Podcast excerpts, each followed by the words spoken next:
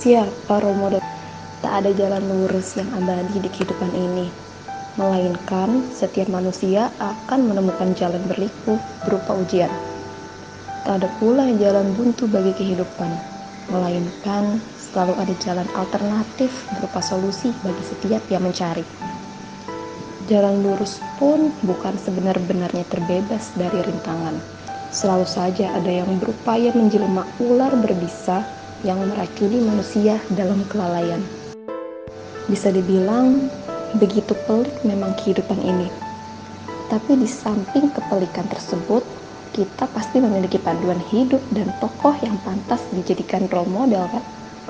This is the key. Cenah.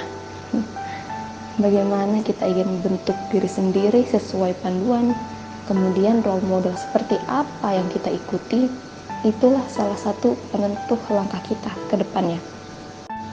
Begitu pula yang dikatakan oleh John Wooden. Beliau mengatakan bahwa being a role model is the most powerful form of educating. Bahkan dalam pendidikan, itu kita memang sangat memerlukan adanya role model.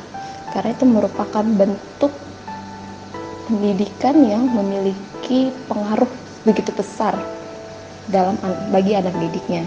Dan kali ini mungkin kita adalah sebagai anak didik ya. Nah, spesial untuk kita nih perempuan.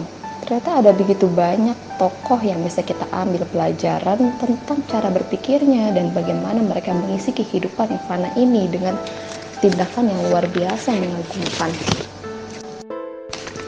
Dan untuk kamu yang saat ini tengah diamanahi sebagai seorang aktivis atau amanah-amanah lainnya, untuk kamu yang bermimpi menjadi seorang pebisnis hebat, wah, kita bisa pelajari lebih banyak kepribadian dari Siti Khadijah, seorang perempuan cerdas, mandiri, totalitas, lembut, berwibawa, yang bahkan mampu mengukir sejarah dan termasuk dalam bidang bisnis ya. Bahkan beliau adalah perempuan terkaya pada zamannya luar biasa memang.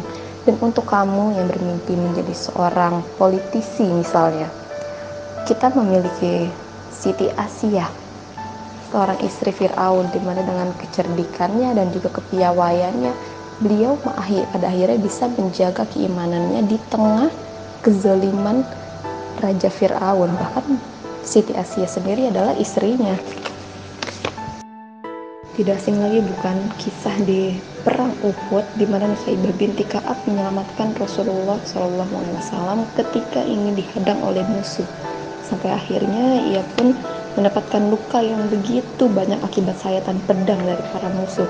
Tapi yang ia pikirkan hanyalah Rasulullah tidak lagi dirinya.